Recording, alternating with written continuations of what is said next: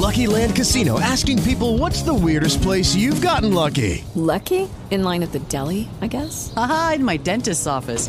More than once, actually. Do I have to say? Yes, you do. In the car before my kids' PTA meeting. Really? Yes. Excuse me, what's the weirdest place you've gotten lucky? I never win and tell. Well, there you have it. You can get lucky anywhere playing at LuckyLandSlots.com. Play for free right now. Are you feeling lucky? No purchase necessary. Void where prohibited by law. 18 plus. Terms and conditions apply. See website for details.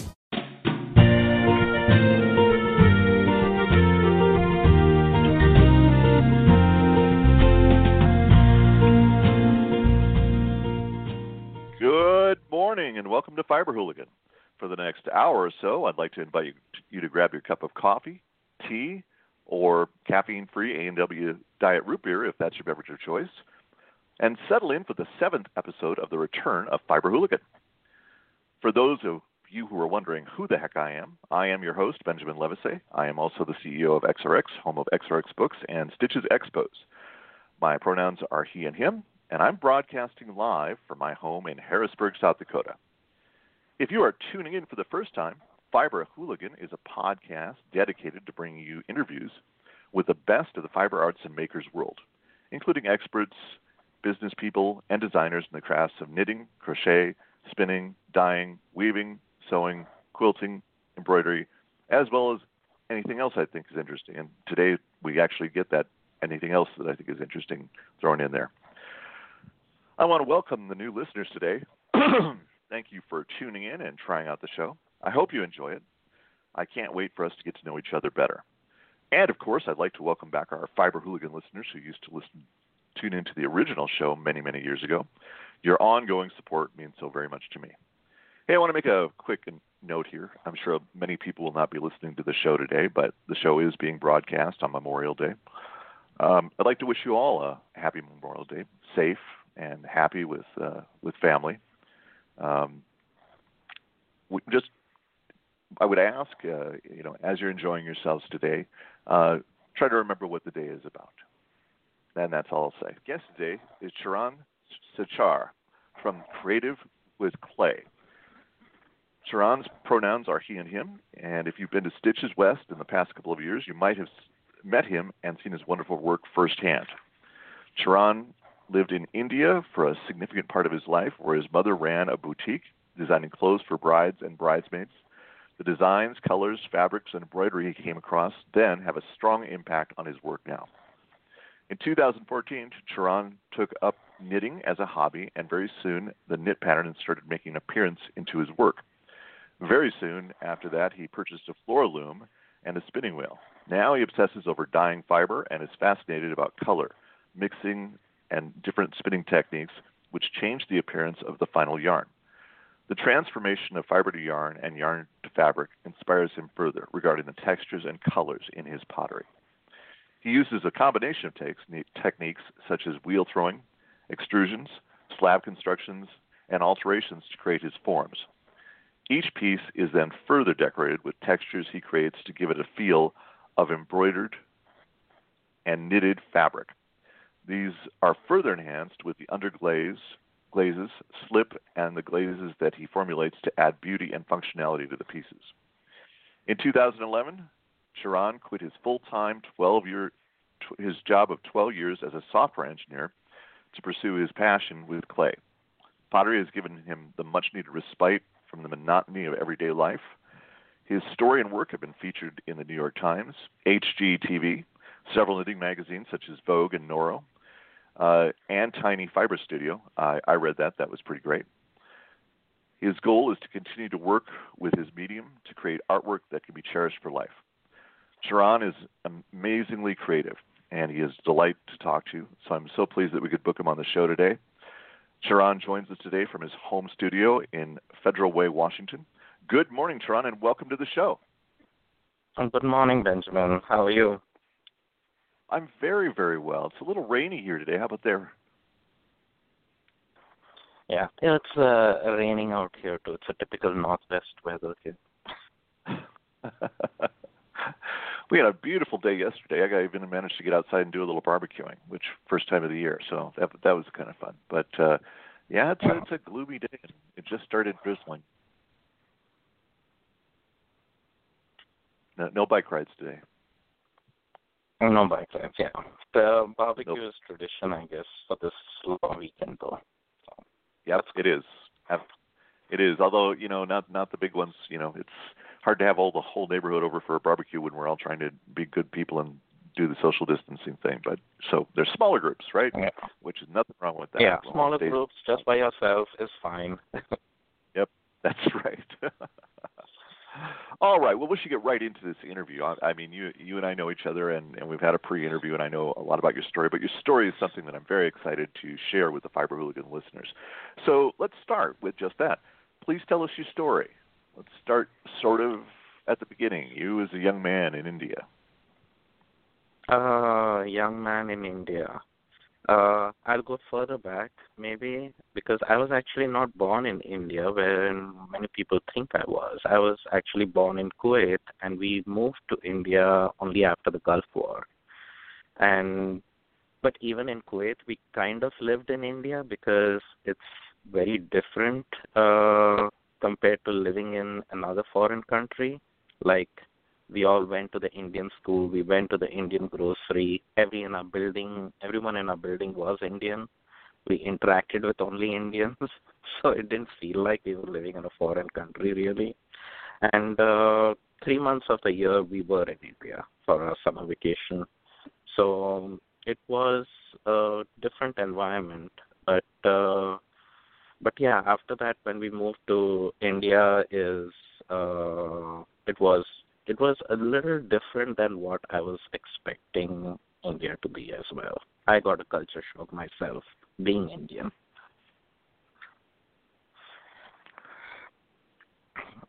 All right. So, So, but yeah, you, so then we moved to Oh, ahead, please. India, and then yeah. So uh, so in India it was, uh, you know, the uh, actual like public transport was very different than what I was used to, and then but what India also provided me was this freedom with which I could pursue more creative things, and um, like in Kuwait, uh, the weather used to be so hot outside, especially in the summer, so we used to stay indoors.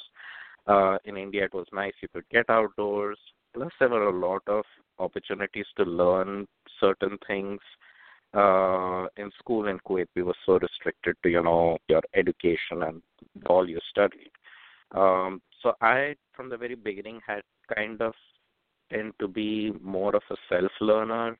I used to read a lot, uh, try to figure out how to do things by myself, uh, read about techniques in books about even if it was stuff like painting and things like that. I just kind of read about it. You know, we didn't have YouTube back then to teach us everything. So, um, so yeah, I kind of landed up being a little bit of a self learner from the very beginning. And uh, coming to India, I got some more opportunities. I had so many cousins who were very creative, so we, you know, cooked together. We did arts and crafts together. But again, the main focus was always education. You know, get your engineering degree and all of that. So that's how it continued. Well, and and you did get your master's degree eventually. Yes, I did. So I did my bachelor's in electrical engineering in India, and then I moved to the US in '98 to pursue my master's in computer science.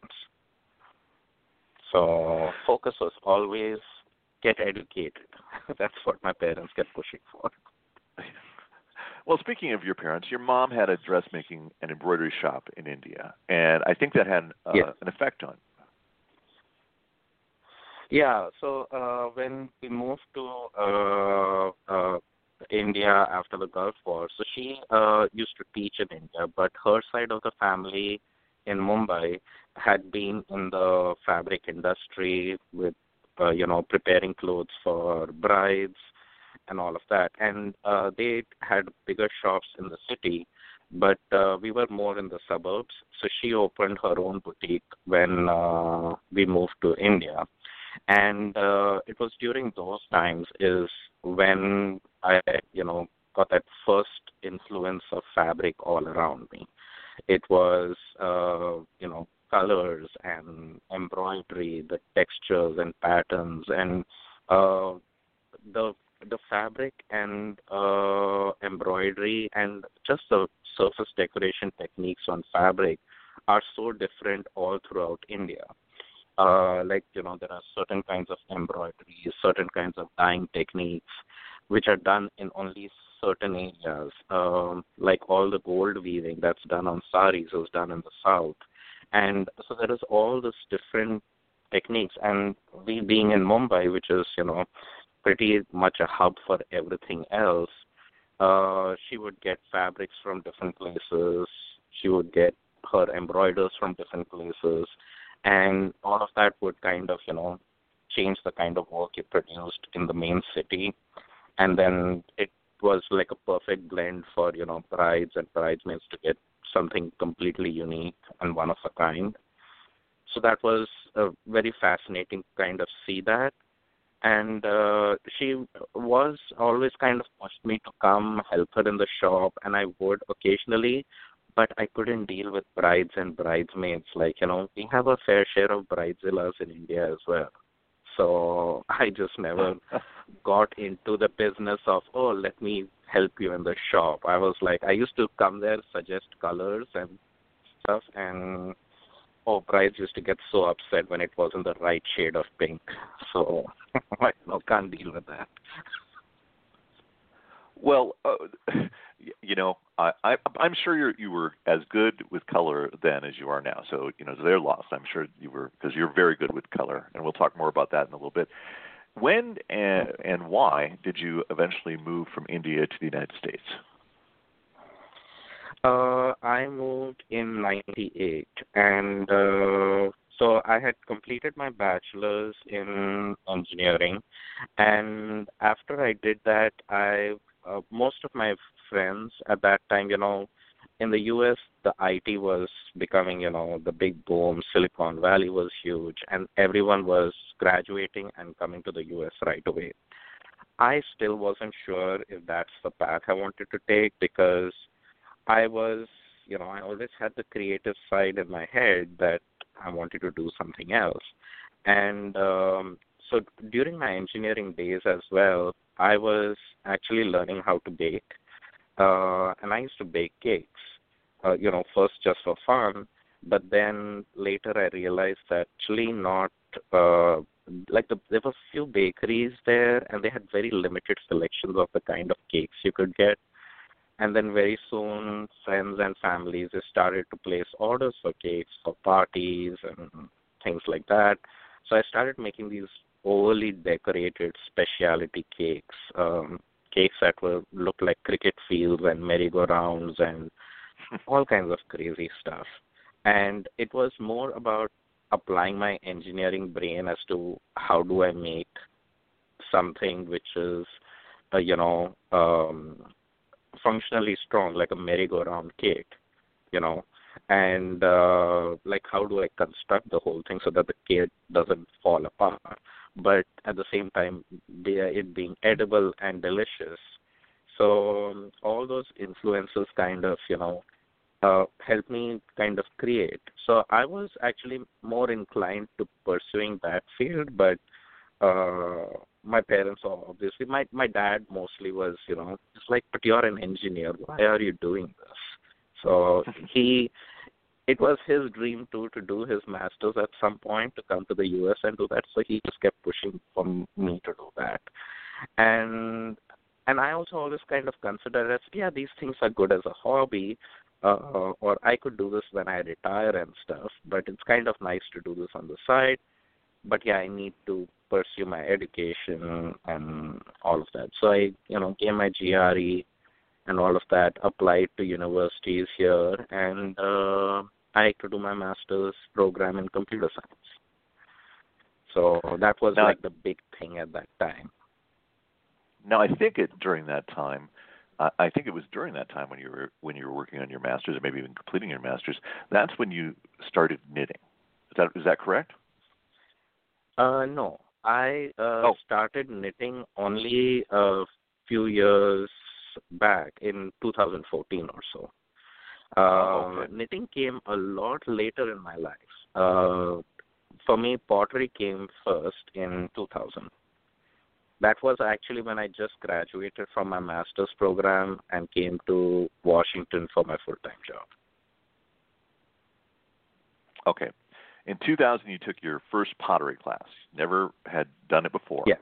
And so, Yeah. so tell me, was it was it was it uh, was it just instant love, or did did you have to really go back and think about it?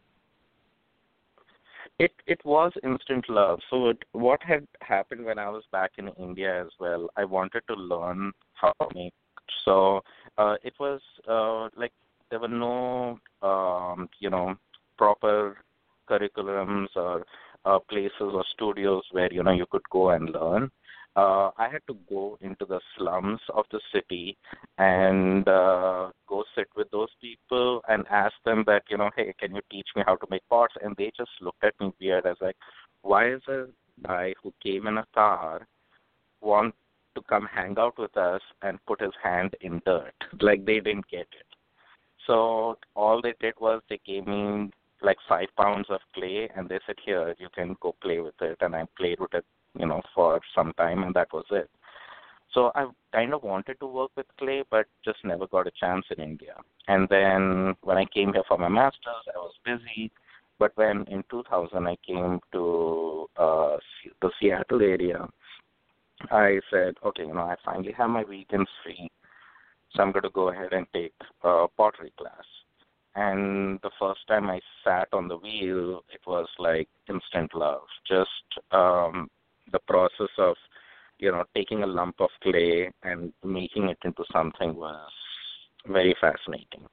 And I had, since I had no experience in clay, like I had not done clay in school. Like my, I speak to many, you know, customers who walk into my booth at shows here they uh, you know everyone come and that like oh i did clay when i was in high school? Like i had no experience like that.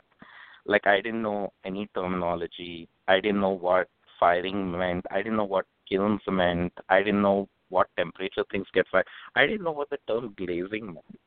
So in 2000 i go for my first class and I actually sign up for the class telling the instructor that I came here to make teapots because I was very fascinated with teapots and she's like, "Well, we're going to learn to throw on the wheel, and we're going to try to make a mug, and you'll probably make an ashtray, but that's the way it starts. You don't make a teapot." But I was like, "That seems like a waste of money. I I signed up this class for making a teapot. Why would I want to make an ashtray?" But uh but I was very persuasive. Means I was, uh, you know, I said, "Okay, fine." I sat on the wheel. I I made a mug in the first week of there and then they taught me about you know oh you fire it. And i said oh you have to cook this thing. And then when they said next week you're going to glaze it i didn't know what they meant by glazing. And my instructor glazed my first few pieces. And i'm like oh that's what you mean. Like putting the color on it. So it was like a really learning experience. And within the first four weeks or so I was there, I did make my first teapot, which was kind of a crazy teapot. I still have it, but uh, but I was I was completely hooked at that point with clay. Now, now it was it was six or seven years ago that you quit your full time job to do this full time. But while you were still doing the software thing, and uh, you about 15 years ago, you started doing fine art shows uh, with your yes your craft. Uh, what was the reception like? Because you know your stuff is unique. Let's put it that way. Very unique. All right. So um, so yeah, when I started making pots, uh, you know, I was at that time in an apartment. I used to rent a studio space, and uh, around that time in 2002, I actually I got married as well, and uh, we were living in an apartment, and my uh, studio space had shut down. So I was uh, I still had a lot of pottery kept out there. I wasn't selling at that point. It was all you know kept at home, and my wife was like, "Well, we have a small apartment. Why don't you try selling?" So then I started doing a few fine art shows, which I could do only on the weekends since I was still working full time at that point, and um, it was uh, it was very fascinating as to how people received my work for one thing in the northwest everything at that time uh, you know, used to be pottery meant it was either blue. Uh, they they said if you wanted to sell, make it blue. That's what the underlying rule was. Just make it blue, it'll sell. And um, I was more fascinated with warmer colors. I liked yellows and oranges and reds and uh, you know more Indian colors the saffron colors and uh, marigold colors. And um uh, it was like it or it was gray or brown. And when i came into the fine art shows trying to sell my work uh it captured everyone's attention like right away because of the color factor. And at that time my work was still thrown on the wheel. So it looked like traditional round pots but the decoration was very elaborate, the colors were really bright, and my booth was, you know, really easily spotted in an aisle of many booths. They were like, "Oh, we have never seen pottery like this before." It was like the first comment which many said, and um, you know, because they always consider pottery that yeah, it's functional and everything, but and they kind of felt my work was I said, oh, this looks decorative. It looks something they want to, you know, look, they want to touch because it was very textural and then it had all the color on it. So it was very well received from the very beginning. All right. Well, so there you are doing these art shows, doing your regular job. I'm sure you're very busy at this point uh, with all the things you have to do. And six or seven years into this, you've, you've got smart shows under your belt. You decide that you're going to quit your job and do this full time. I, I mean, it, it, and we've talked about this before. You know, this this goes also to your approach in the way you create your art. You know, you have no fear um, about things. I mean, but I got to think you had a little trepidation about quitting a job, seeing if you could be a potter full time. A little bit. Yeah, there, there was that, and uh, so what had also happened was since I was working full time, um, you know, I was I was able to do only like maybe three shows or so in a in the entire year because only a show which would let me set up on Friday and do a Saturday Sunday show, or you know maybe I could take a day off here and there, or I would do like some kind of a show in a gallery where I could just send my work and do that. But I loved meeting people. Uh, so the only other way I could sell was online, and at that time Etsy was new around 2006 or 2007. So I joined Etsy and started selling there, and very soon there were more and more galleries which started approaching me uh, through Etsy and started asking me to sell my work through them and um, I kind of kept shifting back and forth. I didn't know much about wholesale and how to sell in shops, but I felt that that could be one way for me to maybe work full time and sell my work. Uh, you know, because I didn't have to be in a gallery or a shop all the time, and I could do only so many fine art shows. So I kind of gave it a try in the beginning, and uh, I I just uh, I didn't do any trade shows as such. I did I had a few gallery accounts, and then more and more galleries started approaching me. Uh, there were better fine art shows uh, where I got invited, and um, I, uh, you know, in the fine art shows you have to jury in.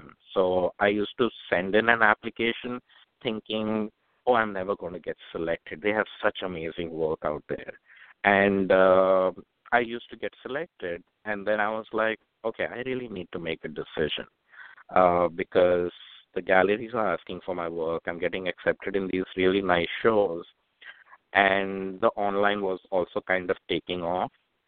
So I tried to make that. I had to kind of jump in uh, and go like, okay, if I really need to see if I can take it somewhere, I need to give it my hundred percent. You know, just working on the weekends or coming back from work and spending a few hours uh, making pottery and trying to do everything business related is really not doing it justice.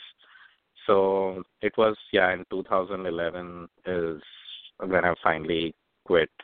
And uh, also, what was happening in the workplace, you know, the economy wasn't great in 2010, 2011. We were like at an all-time low, and um, it was uh, it, it came as a shock to many people, including my parents. You know, who said in an economy like this where people are struggling to keep their jobs, you're actually quitting your job to do something uh, like you know selling artwork, uh, which was kind of uh, jumping into the deep end.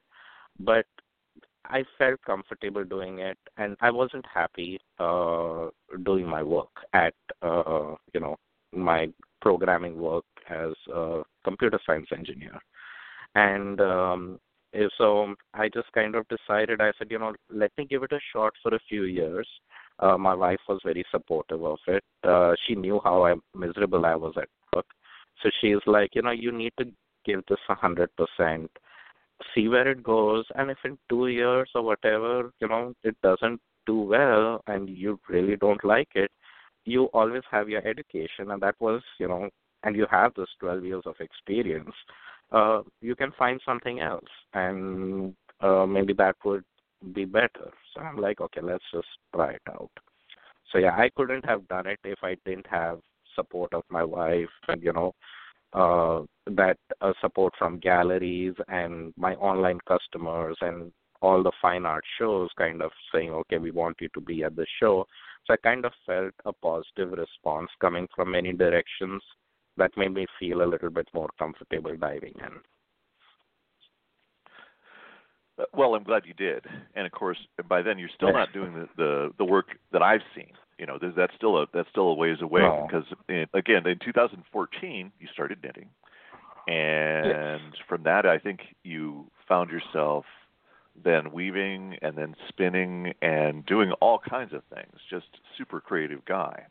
And uh you learn this stuff very fast. I mean, I've seen your I've seen your knitted pieces, and uh, I saw you do a an online thing uh, where you were steeking, you know, and, and that always just frightens me because, uh-huh. well, it, it frightens a lot of people. But again, you have that no fear thing.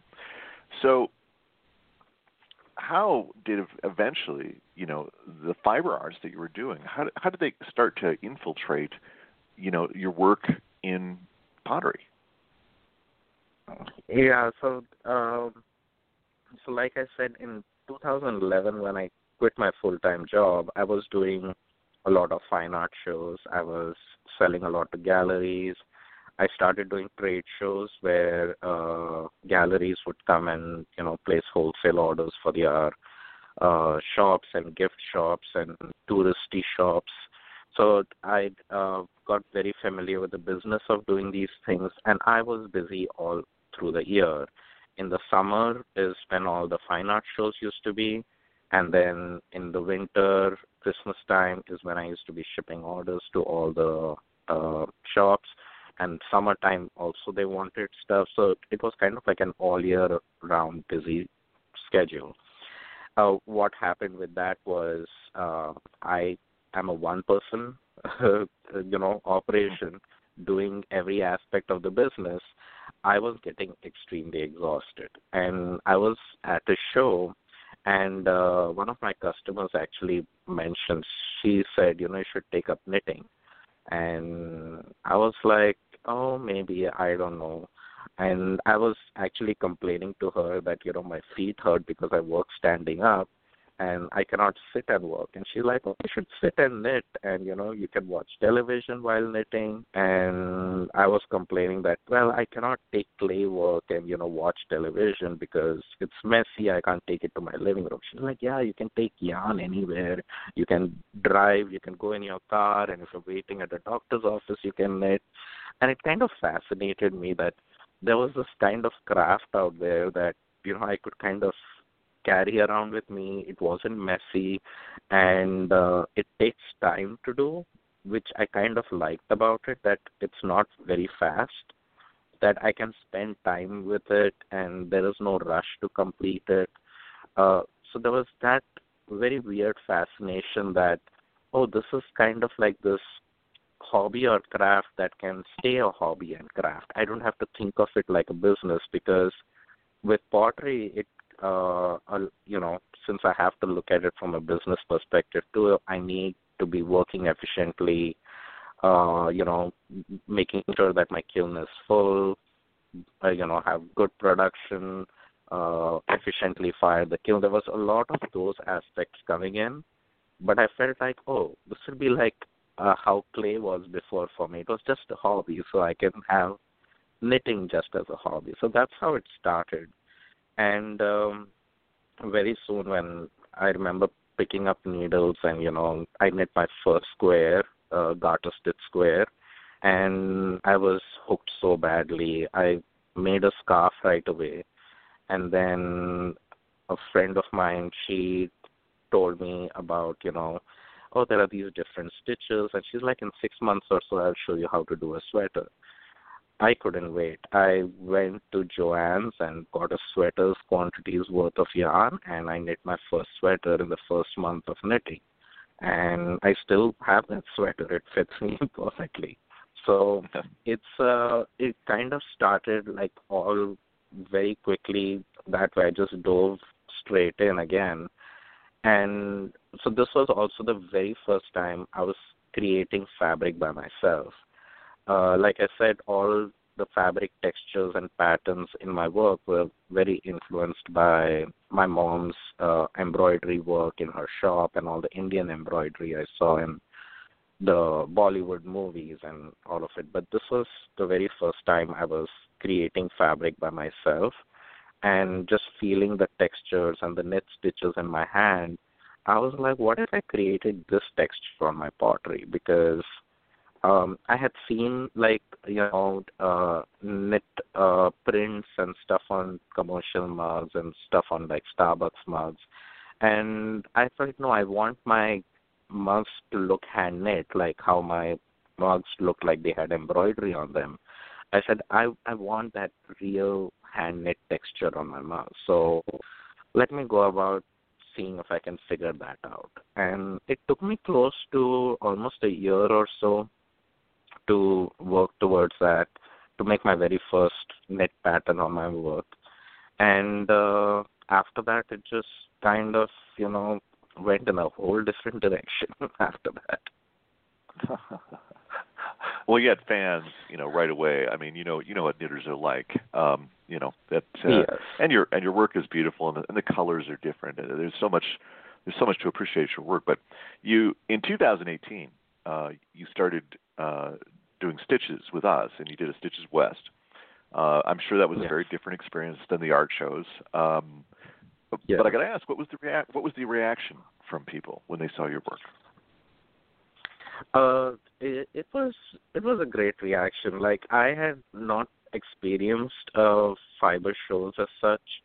Uh, like I had gone to a few fiber shows to you know purchase yarn uh, because that's you know I was like I wanted yarn because I love to knit, and I saw you know a lot of customers, very loyal customers, and at the same time I spotted a lot of customers of mine from the fine art shows and uh, because and I realized they all were actually knitters or you know related to the fabric world. That's the reason why they liked my previous work.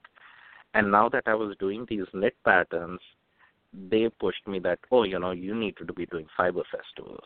So I'm like okay fine, and that's around when I uh, signed up for Stitches, and uh, the whole excitement of you know.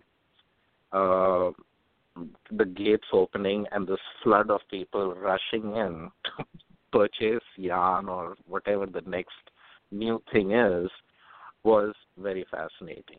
Uh, the first year, of course, you know, people didn't know me because my work was new. So I saw these people breeze by my booth, and but it was interesting. Like they all had a pause in front of my booth. They're like, "Is that knitting on a mug?"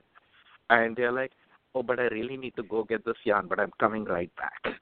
and I heard that a lot, and they all came back, and it was it was such a great experience doing stitches that first time, and um, I I had a really good show, and then there were a few other shows before that where some other vendors had purchased my work and uh, said, you know, let us sell because those were shows I couldn't get into uh, because of the size of the shows and they used to sell out of my work right away. They're like, "Oh, on day one we have sold out of all your pieces."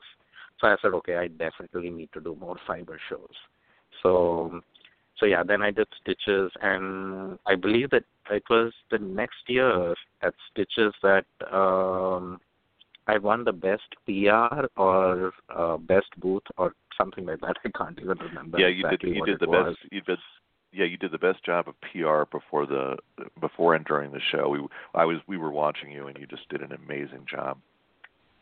Yeah, that that was very fascinating. I'd introduced a new texture pattern on my mug, which was the lace pattern, I believe, and um, it was that year when you know the doors opened and I had a line in front of my booth uh, of people wanting to buy the new lace mugs, and on preview day itself, I had sold out of all the new mugs.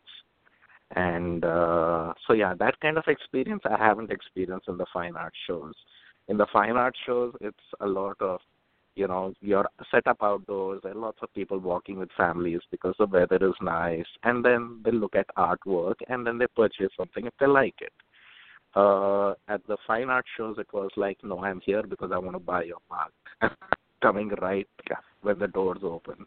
So that that's that was an amazing experience. And it still is I hope it, you know when things get back to normal, that is it still remains just as amazing. I think you have fans. You know, they just have to be reminded that you're out there, and I hope that a lot of people listen to this episode and and then go up to your website because there's still some great stuff up there. But you know, speaking of you, you know, you won the uh, the award because you did the best social media coverage before, during, and before and during the the show. So let's talk about your social media engagement because you really do engage. You have a robust Instagram following, and of course, I see you doing these days, especially live videos on Facebook. It, sometimes it's knitting, sometimes it's pottery, sometimes it's uh, it's spinning. You, you know, love your spinning ones. Um, yeah. Do you have a strategy for Do you have a strategy for your engagement that that you can talk about? Um, honestly, I don't. Um, many people think I do. I I honestly do what feels right to me, what's engaging to me at that time, or what's fascinating me at that point. If um, you know, if it is spinning that I'm doing, then I will post about spinning. If I have dyed some fiber and some yarn, and I've knit something with it, or I've made this unique yarn out of it, I want to share it with everyone and kind of want to tell them, see what I made. You know, it's it's not a very direct influence as uh, you know, it's not very thought of that. Hey, see, I dyed this yarn, so now I'm going to make a mug with this color. It's it. I cannot think it all the way through that way. I kind of like the natural approach of uh, doing what I love to do at the moment, share what I'm doing, so that people can, you know, walk along that journey with me. They can see how things are progressing uh, and later down the line, uh, how that would influence me. There, I cannot have process of let me do this fiber arts, let me create something in play, and then let, let me connect the two. Um, if it's all thought of, then you have kind of you know planned your entire life right up front, and it doesn't life doesn't occur that way, right?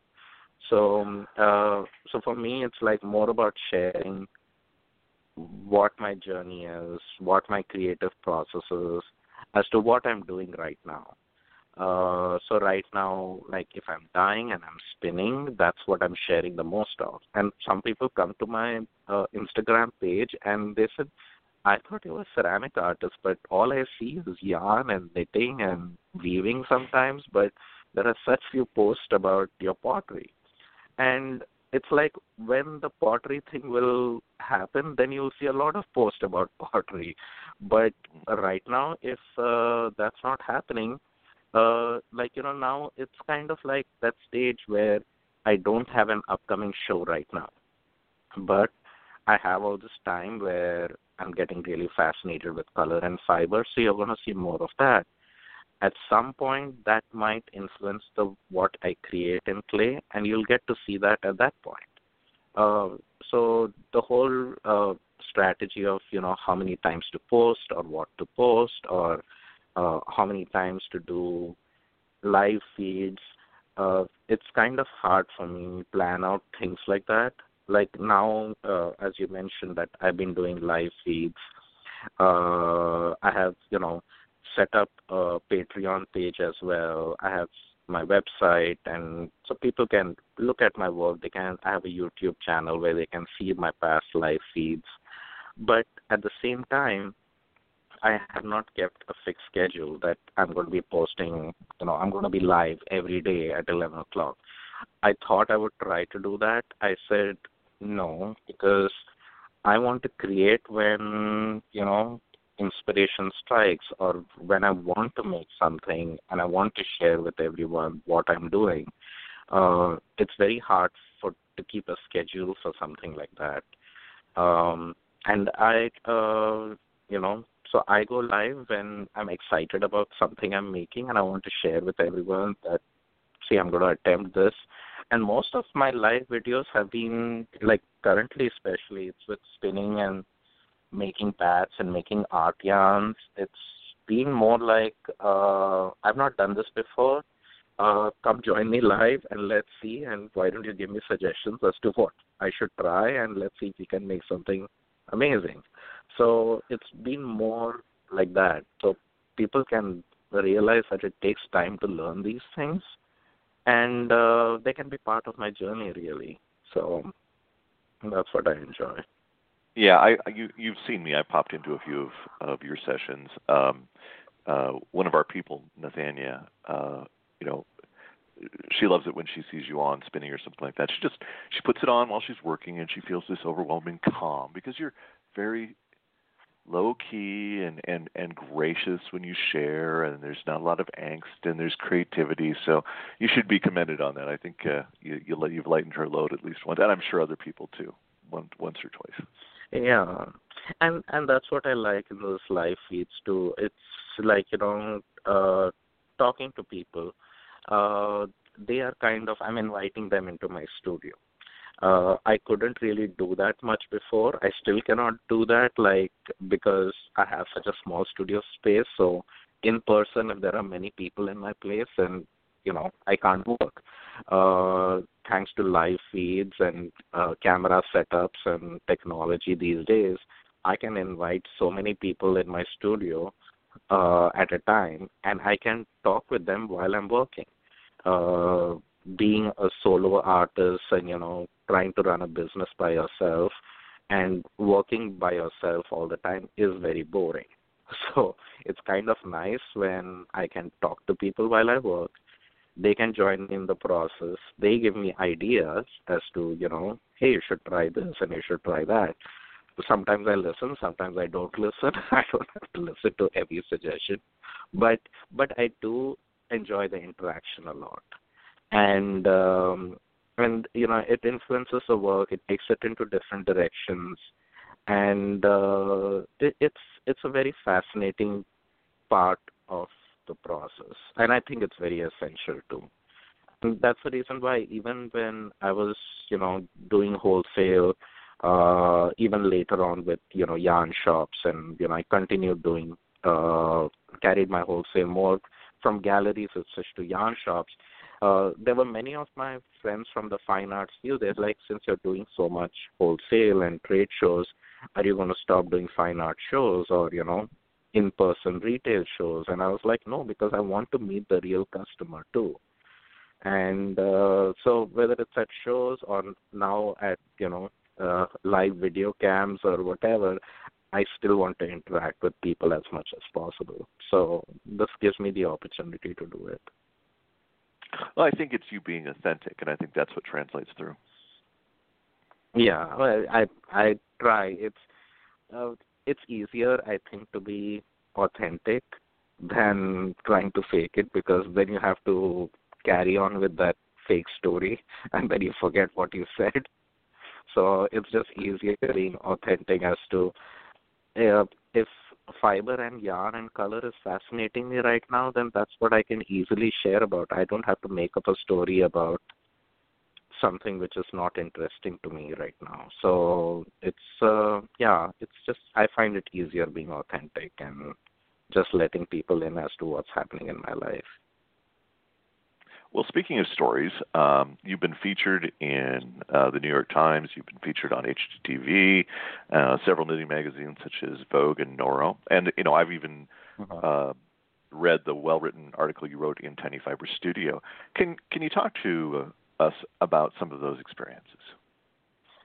Yeah. So uh, the first, I think, my uh, press-related thing that came out was the feature on Home and Garden television, and um, it was uh, the very first time, like you know, me putting myself out there in public, and uh, it was uh, I was I used to throw teapots. Like I told you, I was very fascinated with teapots in the beginning, and I used to make my teapots upside down on the wheel, and there was just a complete crazy technique I used to use at that time.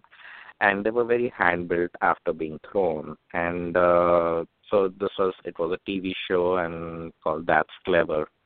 And uh, so they came home, did a five hour shoot on, you know, making me make a teapot from start to finish and then they edited it all down to like five minutes of a segment in their show, which was quite fascinating. Uh, and then uh, so it was a good experience, uh, you know, going through that and kind of sharing uh, a process of how I make stuff, which you know, over the years has now made me comfortable doing live videos and talking about my work, talking to customers. Uh, the New York Times, I remember that came about uh, mostly because I was writing my blog at that time, and I had just quit my job in 2011 in January and in August of 2011 is uh, when they wrote an article. They interviewed me, got a photographer to take pictures and all, and they talked about Plan B careers. You know, Plan A was like doing your uh, engineering or whatever, and then Plan B was doing something you love to do. And uh, so they wrote up an article about my work, and especially it was that whole article was about uh, you know switching your careers at the time when the economy was not doing great. So that was an interesting read as well. But it uh, I used to write a lot on my blog at that time. And now blogs have kind of become a thing of the past. I think uh, they, they, I, there are blogs I love to read, but I now find it very tedious to write up how I used to write blogs at one point because of the instant gratification of pictures on Instagram and Facebook. So I don't do blogs much, but that whole exercise kind of, uh, you know, gave me better ways of how to write about my work and how to even communicate about what I do with my customers uh, with just friends or whoever just asked what I was doing or why I was doing what I was doing. So process really helped me communicate my uh, about my work to other people. And uh, and yeah, then uh, when it came to writing articles, you know, for magazines, uh, most of the time I got approached like uh, like how you approached me, you know, about you know, let's talk because you sound fascinating. And we had uh, had uh, meetups at Stitches and things like that. So it was more about being comfortable about talking about your work. Um, and um, so then writing up these articles and uh, even the latest article in Tiny Fiber Studio, uh, uh, Susie Brown, who's a writer, I've uh, she's uh, based in uh, you know Australia or New Zealand. I'm getting confused now, but she's down south there. So she contacted me through Facebook, and she's like, "I find your work very fascinating. I would like to talk to you about how do you balance your life as you know as a fiber artist and a ceramic person at the same time." So it was all about talking about how I do things. And it's not the article doesn't talk about this is the way to do it. It's more like what I have been doing and what I have been realizing all throughout. And I still don't know whether this is the right way or wrong way, but it's currently this is what's working for me. you mentioned earlier, it's about being authentic and you know talking about what you're doing and sharing your process. I think that just makes it easier. Well, your process is interesting because you didn't really let go of that logical computer scientist mind. Um, you know, I happen to know through talking to you that you know you, you're in the process now of tracking color because color reacts differently in yarn and in fabric and on clay and and and I understand you've got some quite extensive spreadsheets that you're tracking this and trying to figure out the deltas and, those, and those kinds of things. No, no, I, I mean again, a lot of people keep diaries. You you keep a spreadsheet I, with values, and I I just think that's interesting. Can you talk a little bit about that? I I think it's fascinating.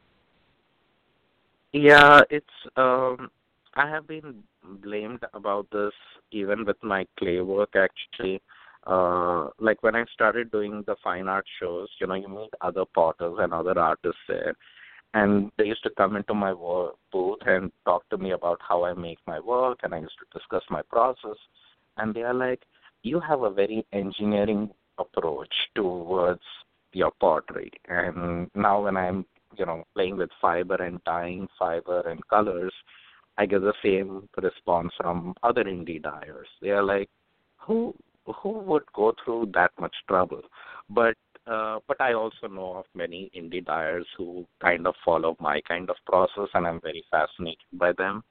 Uh, one of them being Alana Wilcox, um, who's uh, written a book, A New Spin on Color, and she has some very interesting online courses on uh, just um, uh, you know how to organize and document your process. So, um, and I was kind of doing that already, but you know, she had some more additional tips on how to organize an Excel spreadsheet to put it all together. And I was like, yeah, that makes sense. Uh, the way I was doing was not as efficient, and but uh, you know, writing color formulas and dyes and which dyes I'm using, and I recently completed uh, dyeing the entire rainbow out of only three dyes. And people might think it's simple. Uh, believe me, I've been working uh, throughout this quarantine period trying to do that. And um, it hasn't been easy because with paints, it's different. With the ceramic glazes that I've been used to, it's been different and with dyes, it's been completely different because it's not as simple as mixing two colors and you get the third color because uh, the saturation of every dye is different. Uh, the percentage, the depth of shade that you use, the fiber that you use, whether it's superwash, whether it's not superwash, um, the dyeing technique you use. Do you do kettle dyeing? Do you do hand painting? It's like there are so many things which influence it throughout and uh, so just getting a basic rainbow can be hard. And I created close to 150 shades of colors to finally figure out how to do my perfect rainbow. And um, if it wasn't for documenting um, everything, my process and my formulation, I don't think I could come to the conclusion that quickly. And because it's so well documented, that I can create those 150 shades easily. I if somebody tells me I want exactly that color, I said okay, I can do exactly that color, and uh, it kind of comes from I think my engineering approach or my you know 12 years working in the IT industry of the way I documented stuff that I feel if I'm going to be testing and you know trying these new techniques and creating these new colors, why not document it? Because if something is fascinating and something I really want to reproduce later, I don't want to go through this entire exercise all over again. If I just write it down once as to how I did it, I can create it again. So even if it is with dyeing color or even with spinning techniques, um, like how I make a particular art yarn and you know whether I do a two ply or do a three ply, do I do a spiral coil or anything, or how the fiber was prepped in order to make this art yarn. Uh, it's like I document everything I can, and it's kind of it comes naturally to me. Uh, I know some artists have that approach of just try anything, you know, and make amazing stuff. For me, I said, yeah, do that, but also take notes on how you're doing it so that you can recreate it or just have it as a database for yourself. So that's been my approach most of the time. I I tend to document a lot of stuff that way. Well, I'm with you on that. I tend to make lots of notes and and keep you know, records of things so that I never have to redo something that I've done before. But I'm sure that these are the same people that you have been accused of playfully of a tendency to complicate everything. Uh, you know, and and I, and I think yes. it's a criticism that you actually. I think this is a criticism you actually enjoy, and you think, yeah, that's that's about right. Yeah, and I, I have been accused of that many times. It's like uh, even when it came to dyeing, uh, I remember that you know it's like I take a four ounce braid of fiber and put it in a dye pot and put some colors on, and I you know I remember the first time also I was doing I was like taking a piece of paper and writing it down, and I was with a friend of mine, and they were like, uh, you know, if the color is turning out too green and you want it blue, just put a little blue dye. I said, yeah, but how much? And are you going to dilute it with water and then put it? Are you going to put citric acid before or after? And they're like, why are you making it so complicated? Just, if you want it blue, just put some blue in. I said, yeah, but I really need to write it down and I want to know where exactly I'm doing it and at what stage am I doing it? Is the water warm or is the water cool down? And and there it's like why do you have to complicate everything i said it's not complicating it it's just it it, it gives me a lot of satisfaction knowing exactly how i've done it so that and then even when i explain it to somebody i tend to complicate it a lot uh like if they just ask me oh how did you dye this fiber i i can go through the entire process in as much detail as they want and they're like Okay, I just wanted to know which dye you use. I didn't need to know your entire process. But uh, I've also come across people who enjoy that complicated process a lot because uh, it also goes to show the level of detail that has gone into creating what you create. Uh, so I don't see anything wrong with it. Uh, I just feel it is my approach of doing things I tend to think a lot, uh, go through the entire process. Um, even if I'm working with clay on a new piece or a new technique or a new texture on a mug, uh, I would have kind of thought of the process that okay, if this doesn't work, I'm going to try it this way, and if this doesn't work, I'm going to try it this way.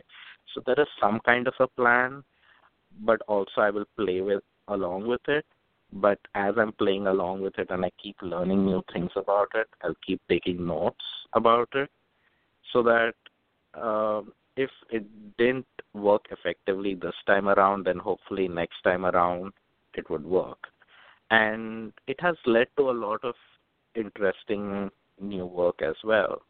Uh, because I remember the year that I told you about the lace mug pattern that I had introduced at Stitches uh, the plan that year was to do uh, texture with a woven pattern, but my whole approach and everything, like the level of detail I was getting into, the the pattern was not turning out for the woven structure as I wanted. But something I learned from it and from the notes I had done before, I created the lace pattern, and that worked perfectly for that. And it made a much better lace pattern than I would have earlier thought of. But it was all because of taking those notes and making those details and I knew exactly what wouldn't work for a woven pattern. So when this year I introduced the woven pattern on my mask, I didn't have to redo that entire process again. I knew what didn't work. I knew I had to have a different approach from the very beginning. So I think it is uh, important for me and for my sanity to make things complicated for myself. well, it's your process, and you know, as I understand it, yeah. you know, you've done uh, three shows with us, Stitches West, three three Wests in a row, 18, uh-huh. 19, and 20. And every year you come out with a new thing, a new motif, a new a new style, and a new a new fabric texture of some kind. And and I and I get the sense that you spend pretty much the whole year working on that. Yes, and uh, that's what it is. It it takes a lot of time to create those patterns. Um, I don't, uh, you know, go and get a ready stamp or a commercial stamp or anything and just stamp my uh, pieces with all that work. I go through the trouble of understanding the structure of the texture I want to create. Uh, the some textures are hand carved, some are stamped, hand carved with stamps that I've made myself. Uh, there is a lot of back and forth of making positives and then the negatives and then another positive and then maybe another negative and then combining the textures together then making them in a you know format that would work well for the shape of my mugs and so there is a lot of back and forth which keeps going on and at every stage in clay what happens especially if you're making positive and negatives of textures you keep losing detail along the way. And uh, so it's like you know you could kind of be going through the process and then towards the end even when you have got the texture on the final clay you think it works uh, you make your mug and you glaze it and then the glaze kind of takes over and your texture is not that significant as you thought it would be. And then you kind of need to start from scratch or at least go back a few steps. So that kind of keeps happening throughout. And so it takes me a while to come up with a new texture. Like i have i always have ideas and i'm always working on them. Uh, some patterns have taken several years to actually come uh, you know to actual being what they are and um I'll, and some patterns have been very quick because I was trying for something else and something else kind of happened and it worked even better than I thought. So that's what happened. But uh, also, I keep retiring old textures and patterns as well. So there is that, you know, kind of like, okay, I have made enough of these pieces. I don't want to make them again because the process was either too complicated. I have to keep remaking my texture patterns again and again, even if it's the same one. So it's like do I spend more time making an old pattern or do I work towards something new? And I would rather work towards something new because it's challenging, it's more exciting, and it's new work. So it uh, kind of pushes me to work in that direction.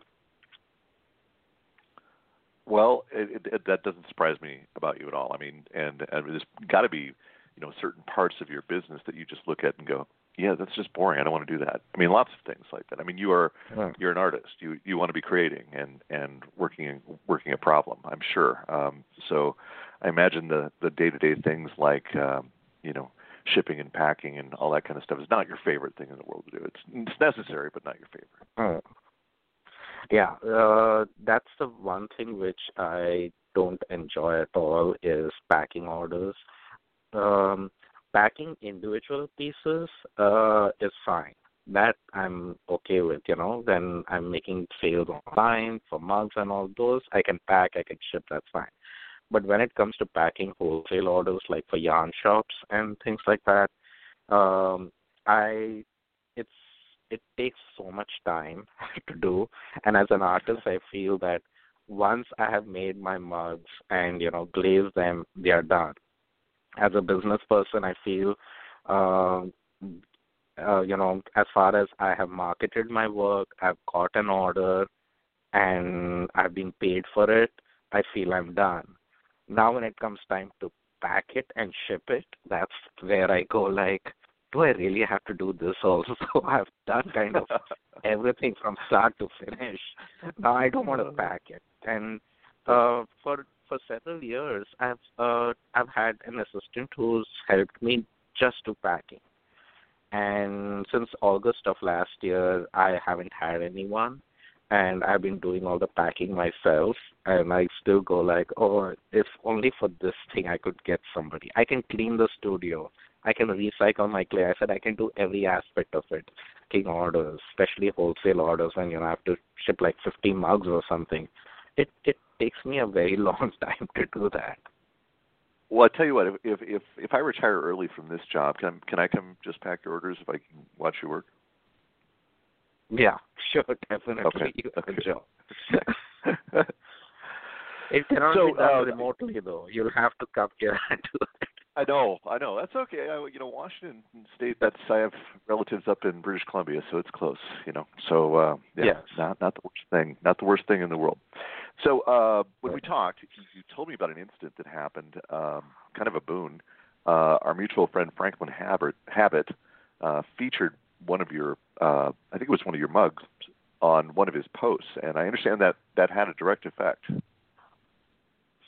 Yeah, this was uh, when I had just introduced my knit patterns on my work, and um, I kind of didn't know much about you know the fiber industry or you know how influenced everyone is or who people follow or you know who are the knitwear designers or anyone uh, I had met uh, Franklin Habit at uh, one of the men's knitting retreats. Um, I went there and you know I was talking to him because I had no idea who he was. In fact, when we were talking, I asked him what he did, and he said, "I draw cartoons." Is what he told me. it's like okay, that's an interesting job, and but I kind of was fascinated because you know I saw him as an artist who draws, but I didn't know that you know he had written books on you know his uh, drawings and um, and it was hilarious stuff. I purchased his book too, and uh, but I I didn't know about him at that time. Uh, I did at that retreat. Uh, the organizers had told me that you know, hey, you can get in some some of your pottery in here as well, and you can, you know, see if people are interested in purchasing it. And he was very fascinated with my work, and he shared one of my posts, um, you know, uh, on his social media. And um, I remember I was at the retreat, and my phone was just buzzing with orders and everything, and I was like oh, something must be broken on Etsy because you know my phone has just been like buzzing with thing orders, and that can't be right. And so I ignored it for a while, and then I went back and I saw no, there were actual orders coming in, and uh, I was wondering why that happened. And he told me he had some, you know, several several thousand followers, and he had shared my website, and I'm very grateful for that. And um, he he's really amazing. And uh, so many people I've met in the fiber industry. You know they have been very sharing uh you know we talk about each other's work uh and I'm fascinated with how they do I have taken classes with uh, several of the knitwear designers like Franklin Habit itself and he did the Madrona show uh, when I wasn't selling at Madrona, I used to take classes, and I every year I used to take at least one class of his, if I could get in, that is. But uh, I've taken classes with him. He also has a very uh, great way of approaching things. So I like to see how other people, whether it's designers or artists, uh, work. How do they approach their um, you know their craft uh, what is their process what inspires them uh, what makes them make new work how they influ- uh, you know just create is I, I just i'm very fascinated with how people do that So, would you say that so far your experience within the industry, whether you're talking to consumers or whether you're talking to other uh, uh, wholesalers, dyers, artists, that it's pretty friendly and open and exchanging of ideas? Would you would you find it just you know that for the most part it's very civil and and uh, and almost warm and sharing? Has that been your experience for the most part?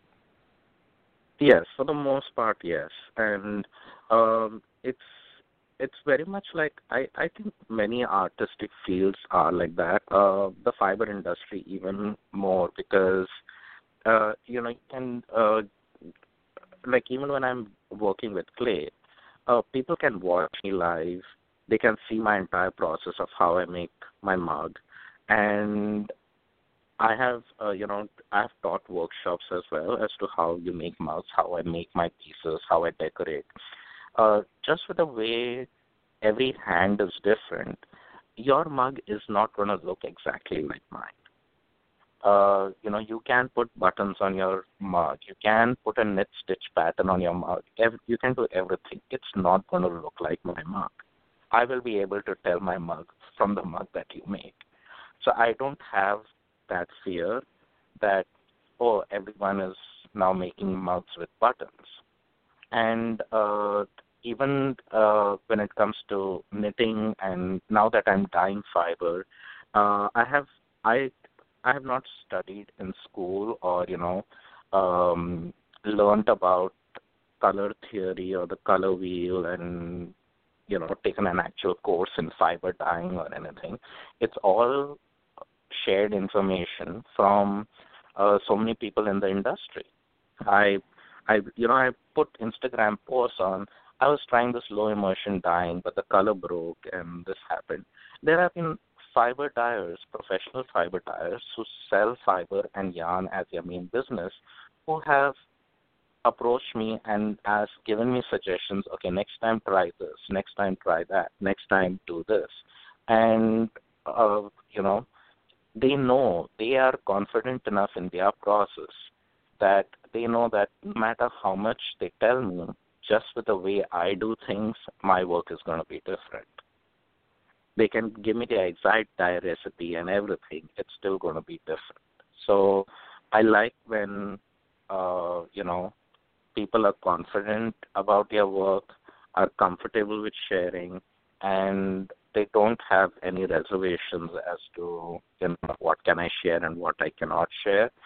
Uh, it just shows that they know the amount of effort and work they have gone through creating what they do, and they know it's going to take several years for somebody to reproduce the exact same thing. so they have no fear about that, and and that's the way I like to approach it too, because um, even if you do share as much as you can, you know you're kind of already on to the next thing. It's new for you. Uh, and it's going to be a while till everyone is catching up on that. So uh, I think sharing is the most amazing thing. Uh, it just makes everything so much better and it improves your knowledge. You know, you learn more things by just talking about it. Well, and I've I've seen that even with your uh, with your live videos. You you mean, you you share a lot to everybody. I mean, this is not, you know, watch me do this. You're talking about the process, and I and I love that. You know, besides you know interacting the way you do with various people, where do you find your inspiration in? Um, my inspiration, I find it everywhere. Uh, you know, it's so hard to pinpoint as to what like you know people I I like how people approach things where they say that oh I get inspired by nature. I'm like, you know how big nature is? It's like it's huge. it's it's like everywhere around you is nature. It's like uh I cannot pinpoint. For me, like I know my influence so far for the clay work has been so much fabric related that I can just like any kind of fabric I look at, whether it's printed, embroidered, knitted, woven, anything. Uh, if I want to create that look in, you know, it's uh, it's very clear cut for me that when I do clay work, the not just the surface decoration, even the hand building technique. If you look at it, it's a very uh, fabric approach. Uh, it's like taking yardage, cutting up templates, seaming them together, adding buttons. It's like making clothing, but I'm just doing it in clay. And uh, so for clay work, I know the inspiration is so much fabric related, and it's not just texture; it's also hand building technique. Uh, even like if I'm creating certain shapes in clay, it's how do I dart it? You know, making certain curves, or just like how you would make a fitting blouse for somebody. And um, and but now when i'm now playing around with fiber and color uh, i'm kind of looking for what is it that inspires me. I know the colors are still very fabric related for me, especially Indian colors, the colors that you see in Indian weddings, uh, and the textures. That is very fascinating to me. I'm still working towards as to how that is translating it into fiber for me. I don't know yet. And also, I have also noticed that for some reason, at least currently, what I'm noticing is whenever I'm doing fiber work or if I'm making some yarn or knitting a piece or weaving something, uh, I find the inspirational piece after I've finished my project. I see that, oh, the colors were matching this particular Bollywood song that I saw or something. And uh, I've been told, I've discussed this with some other indie dyer friends of mine and, you know, other artists. And they're like, uh, it's not necessarily that you have the inspiration first and then you work towards it. Uh, it's always subconsciously in you. And then you just create and you just make the connection later on that, oh, so this is what I was, you know, it was there at the back of my head and it's probably what influenced me to create this. And so so even if you look at my approach uh, towards clay work throughout or whatever I've been doing, like my uh, baking cakes, then you would imagine that that has no influence on my work, but the surface decoration is what fascinated me about me uh, decorating those cakes back then. Even currently in clay, surface decoration is the biggest plus point for me. So no matter what kind of aspect you know you have in life, whatever influences you or whatever you want to do, you just go ahead and do it because at some point in life it's going to influence your work further. So hopefully for the better, but uh, you just kind of need to dive in rather than really focus on I'm going to do this only if it influences my work. Uh, I I'm kind of the person who says just do it if you enjoy doing it and uh, if you do enjoy doing it at some point it's going to reflect in your work as a positive thing so just keep doing what you like to do well, you know, and I know that you're working on these things and, and experimenting with color and and fiber and and uh, you know going you know keeping those spreadsheets up. You got to keep those spreadsheets up. That's always important too. Yeah. it, it, but but you know, I from uh, from I read your article you know and one of the things i keep thinking at some point somebody's got to offer you to do a book. Any thoughts about a book in the near future about what you do and your process? Uh no currently no thoughts about it. I i have been occasionally approached with you know uh, either writing up an article or uh, very recently somebody approached me about writing a book about some my process of doing things. And um, I, I'm not saying no, but at the same time, it's like I've I've not given it so much thought, but someday yes, because I know there are people who find it very fascinating uh, the way I approach things. Uh, so yeah, you know, why not write about it? I, if I like talking about it, I'm sure somebody would like reading about it. So it, it would be something fascinating to write about. The documentation is all there, so it just needs to be put together, I guess. Right, right. Lots of yeah. big, beautiful color pictures, I'm sure, and I know you've got lots of those too. Um, you know, before we're coming down close to the end of this thing, and I, and I wanted to make sure that we talked about your uh, uh, Patreon site um, so that people understand mm-hmm. that. Uh, and and it's important, folks. Right now, uh, so many of our, of our artist friends, you know, they they don't have the same gigs that they can do right now, and and this is especially set up so we could support great artists uh, like uh, Charan. And uh, can you tell tell us about your site? Yeah, so uh, the Patreon site, I I didn't have it before. It's uh, uh, you know the current day and stages uh, days are such that uh, most of my retail shows, not most actually, all of my retail shows this year have been cancelled. Uh, and the last one was supposed to be in October, and they just sent their email as well that they are canceling that. And I understand, you know, the circumstances under which everyone is under pressure and making those decisions whether to keep shows or not. And uh, you know, even if a show told me that no, we are having the show, I do wonder if uh, people are comfortable to go out in public and visit these shows.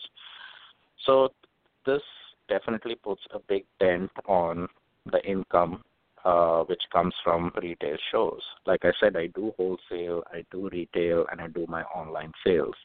But right now, even wholesale's down because yarn shops aren't open right now, uh, or you know they are very limited. And so it really comes down to uh, my online business, and uh, so you know there's few sales happen here and there, but it's not the same as doing a retail show. Uh, the Patreon site is uh, another way you can support an artist because I understand that not everyone needs to, uh, you know, purchase a mug of mine to show their support. You know, there are some people go like, I have like all mug patterns of yours in all different colors already. Like, how many more mugs? I need a new kitchen before I can have another mug. And I completely understand that. So, uh, you know, you can support artists like me or other artists, you know, who have Patreon sites or Ko-Fi, and there are several other platforms like that, where you can give them monthly five dollars a month or ten dollars or twenty dollars or something you know like i have different levels on my patreon site where uh, for five dollars you can watch all my live feeds and you know you get notifications on when i go live at different levels uh, i'm working on some uh, fine art projects where it's going to bring my inspiration of fiber and clay together and uh, it's uh, it's I don't have an exact plan as to how that is going to happen. You're going to actually join me throughout the process. Uh, that is at the highest level at my Patreon. I think that's twenty or thirty dollars a month. But uh, you get to be part of my process. You get to be inside my brain and maybe even make suggestions when I'm stuck as to how do I approach, how do I go ahead. But um, that's what uh, that's one way you can support your favorite artists. Uh, there are levels in which you know where you can get first dibs on the new pattern I create. I am working towards a new mug texture which is going to come out later this year.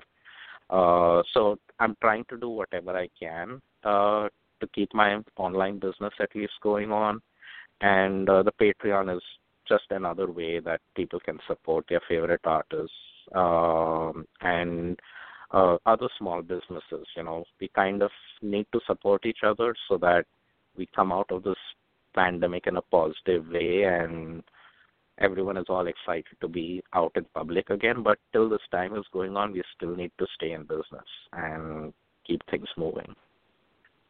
Well, I agree, and you know, again, our friend Franklin has uh, a Patreon site himself. Uh, it's uh, you know, it's almost essential right now. Um, but we will we'll move on from that. We're coming down close to the end. Uh, let, let's make sure we get do a real quick check. Is there anything that we didn't talk about that we should have at this point? Um, no, I think we covered up quite a lot. We can just write well, a book so. about this, and I think I'm done. okay, we'll do that. We'll just transfer. Okay. Well, okay. So, so two last questions for you. In this troubled time, what advice can you give the world? Uh, I one thing for sure is you know there is this one approach which people think, and I have been told that as well, and I have been hard on myself for that, where people say that okay, now you have this time for yourself, something new, learn a new skill, uh, you know, uh, check off everything on your to-do list and be creative and do this. But it is also very unsettling time because you know you don't know where things are headed. Um, it's uh, I said be easy on yourself, and I'm I'm saying this as advice to others. I really need to listen to myself as well. Uh, like things are uh, slow, or you know you're not getting inspired to do something uh, don't be too hard on yourself because these are a little tough times right now. So uh, definitely work, be in the moment, and enjoy what you're doing right now. Uh, pick projects which make you happy. Uh, don't be like, oh, I have to complete this blanket during this time because you know it's been going on for three years. Finally, we are in this pandemic. Now I have to finish knitting this blanket. If you're not enjoying knitting that blanket, don't knit that blanket. If it makes you happy picking up a new project, go pick up that new project. Don't, uh, you know, push yourself to get certain things done or whatever. Do what uh, feels good to you right now and uh, that's that's the thing which I can say uh, really. Uh, and like I said, I need to listen to that myself too because I do. Uh, I'll have good days and I'll have bad days where I feel like I don't feel like doing anything, or I feel like I'm not accomplishing as much as I would like to accomplish during this time. And uh, then I have to keep correcting myself. I said it's fine if you don't accomplish everything that you think you should do what feels good right now and keep moving on. That's very good advice. Uh, yeah, uh, I, I sort of feel the same way. Uh, there are times where you trying to push it or feeling like there's pressure that you have to do something. You know, when you're just not up for it, yeah. it's it's just not going to work anyway. So, and I'm just making you feel more frustrated. I think trying to cope with frustration and trying to keep that a calm going so that you know along the way we're not biting the heads off of people we run into in the grocery store with our masks on or something like that. That's also a good thing to do. Find a lower gear, folks, and uh, and uh, be good to yourselves. A little, little self pampering won't hurt hurt anybody. Um, okay, well yeah. that, that's great. Okay, so last question, last question, and I gave you a warning at the beginning of the show so you could think about it. Do you have anyone you want to thank or make a shout out to? Uh, shout out to I would like to shout out to all my mentors actually, whether it's been in clay, uh, my friend uh, who I also call my other mom, uh, Ginger Steele from Insomnia Pottery. Uh, she's been a, a great influence on my ceramic work. Um, in the fiber world, uh, there is uh, Nicole Frost from Frost Yarn. Um, there's Alana Wilcox, who I mentioned about uh, regarding her complicated way of approaching color and dye. Um, there is uh, all those uh, indie dyers, you know, who are all doing live videos these days. Um, uh, Sarah Iyer, uh, and there's Jazz Turtle, who's uh, Esther Rodgers, who's doing amazing spinning and Zoom meetings on making art yarn. Uh, Susie Brown from Tiny Fiber Studio, who's having all her magazines are online and you can it's such a fascinating magazine with amazing pictures of art yarn and techniques of how to do fiber prep i'm like everyone who is really uh you know putting out their crafts online sharing their process uh, and uh, keeping it entertaining for all of us, right? Um, we are all in a pandemic. We are all looking for things to do, and it's nice when people are sharing their process and teaching you how to approach certain things, and you're actually getting occupied to do this and learning new skills. So, big shout out to everyone who's sharing their process right now. That is wonderful and uh, a great way to end the show. I I want to thank you so much for um, you know being on the show. Uh, I know you had to wake up a little earlier, being on the uh, on the the West Coast, you know. So, eleven o'clock show is nine o'clock your time. I'm I'm sure you had been up for hours and hours already in the studio and and and and uh, being creative. No, it's right? my dog who wakes me up. Yeah, my cat. Ah, gotcha my dog wakes me up early in the morning, make sure that you know I'm up and about early enough. So it, I, I'm a morning person, so it's fine. Are you? Okay. Well, uh, again, thank you so much for being here. Thank you much for so much for sharing your story.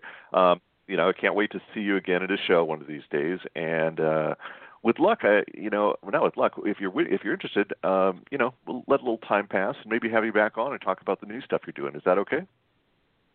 Oh yes, definitely. Thank you so much. This was really All fun well- chatting with you. Well, you know, I, it was a it, it was a great. I knew that our Fiber Hooligan audience would love hearing about you, and I, I'm sure I'm going to get great feedback from this. So I'm going to wish you a uh, wonderful uh, Memorial Day, and you have a, a great week this week. All right, you too, Benjamin. Thank you so much. All right, bye bye. Bye. That was Charan Sachar, an amazing artisan and a very gracious person. I'm so pleased uh, he could find the time to be on the show. During the show, we talked a lot about a lot of things, including some websites and resources. And we're going to put all the, that information and those links online in the show notes on fiberhooligan.com within the next day or so. Okay, next Monday, my guest will be Heavenly Bressner. Heavenly Bressner, Bresser, not Bressner, Heavenly Bresser. Heavenly Bresser is a self taught, well rounded fiber artist from Chicago. She has over 10 years of experience with crochet and knitting, but also loves dyeing fibers, hand spinning, weaving, and repairing spinning wheels. Working from fleece to project is one of her favorite things to do. Her passion for fiber arts and the joy of seeing others grow in their craft is part of her motivation as an instructor. Heavenly's goal is to uplift, inspire, and encourage those around her and challenge them to think outside the box and to do the things they never imagined they could be, that could be done. Outside of her fiber adventures, she her time is spent caring for her husband, two young boys, and Morky and a Morky named Samson. Heavenly is a wonderful instructor and designer. Uh, she also has a weakness for spinning wheels in need of adoption and care, which we will talk about on the, on the new show. Heavenly is also one of the kindest and most giving people I've ever met, and I really think you're going to see that in the interview. I'm so pleased that she will be able to join us next week. Please put this on your calendars. It should be a great show. I also want to make sure that you know that I'm eager to hear from you. You can email me questions, recommendations, critiques, and feedback at fiberhooligan at gmail.com. And that includes suggestions for guests or cool things you'd like me to highlight on the show. I don't respond, promise to respond to every email or message, but I do promise to do my best to read them all. If you ask a really great question or have an inspired idea, I may even read your email on the podcast. And in that spirit, I had two communications this weekend, so we'll give them both a shout out. I want to thank Sherry Johnson, aka Spinning Buddy, for your email. Uh, I do appreciate your feedback, and yes, I'm working on the uh, increasing the volume overall for the show. I think you'll find it was a bit better this week, but if you have more feedback, like it more lo- needs to be louder, let me know. I'd like to thank Duke, aka thank you for your email and your encouragement. Uh, it was very sweet, and I really appreciated the things you had to say. I'd like to thank my guest Charan for being on the show today. I'd like to thank the XRX and Stitches crew for encouraging me to start this podcast again. I'd like to thank my partners, David, Elaine, and Alexis, for their support. I'd like to thank my dear wife, Krista, for always believing in me. I'd like to thank Libby Butler Gluck for all of her encouragement and help. And today I'd like to send out an extra shout out to Romy Hill. Uh, thank you for your very kind note. It meant a lot. And of course, I'd like to thank all of you for listening. Well, that's our show, Fiber Hooligans. As we slide on out of here today, I'd like to wish you all a glorious week. Remember, the only thing better than being creative is being kind to each other. The good news, you can do both. Thank you for spending this time with us.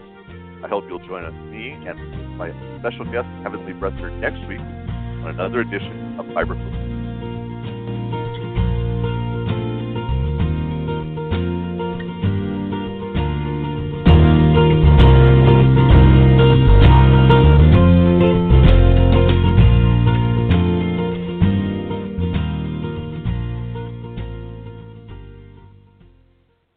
Is Ryan here, and I have a question for you. What do you do when you win? Like, are you a fist pumper? A woohooer, a hand clapper, a high fiver. I kind of like the high five, but if you want to hone in on those winning moves, check out Chumba Casino. At ChumbaCasino.com, choose from hundreds of social casino style games for your chance to redeem serious cash prizes. There are new game releases weekly, plus free daily bonuses. So don't wait. Start having the most fun ever at ChumbaCasino.com. No purchase necessary. Group. Void were prohibited by law. See terms and conditions. 18 plus.